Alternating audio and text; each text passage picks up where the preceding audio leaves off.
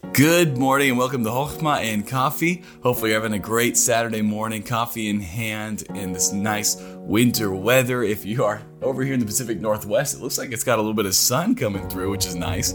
Well, I guess if you're just in the Grants Pass area.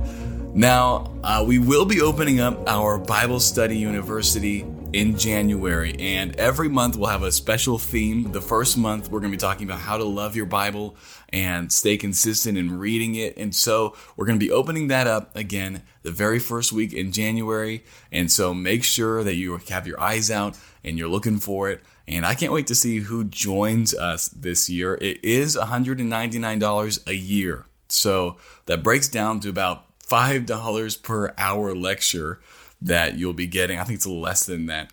And so, um, if that's something interesting to you, keep your ears out and we will be opening that up very soon. Well, let us jump into our Chokhmah for today. And I want to read Psalm 1, verses 1 through 3. Some very, very popular passage, but it says this Blessed is the man that walketh not in the counsel of the ungodly, nor standeth in the way of sinners, nor sitteth in the seat of the scornful.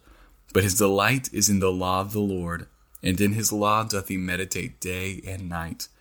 And he shall be like a tree planted by the rivers of water, that bringeth forth his fruit in his season. His leaf also shall not wither, and whatsoever he doeth shall prosper. Friend, this is what each of us should desire to be somebody who meditates in the law of the Lord day and night, and our lives are established. We put down roots like a tree, and we bring forth fruit that that the fruit of the Spirit, especially in our day and time. And so, friend, would you meditate in God's word today? Turn it over in your mind and watch Him establish you. Well, I hope you have a great day, and I'll talk to you tomorrow.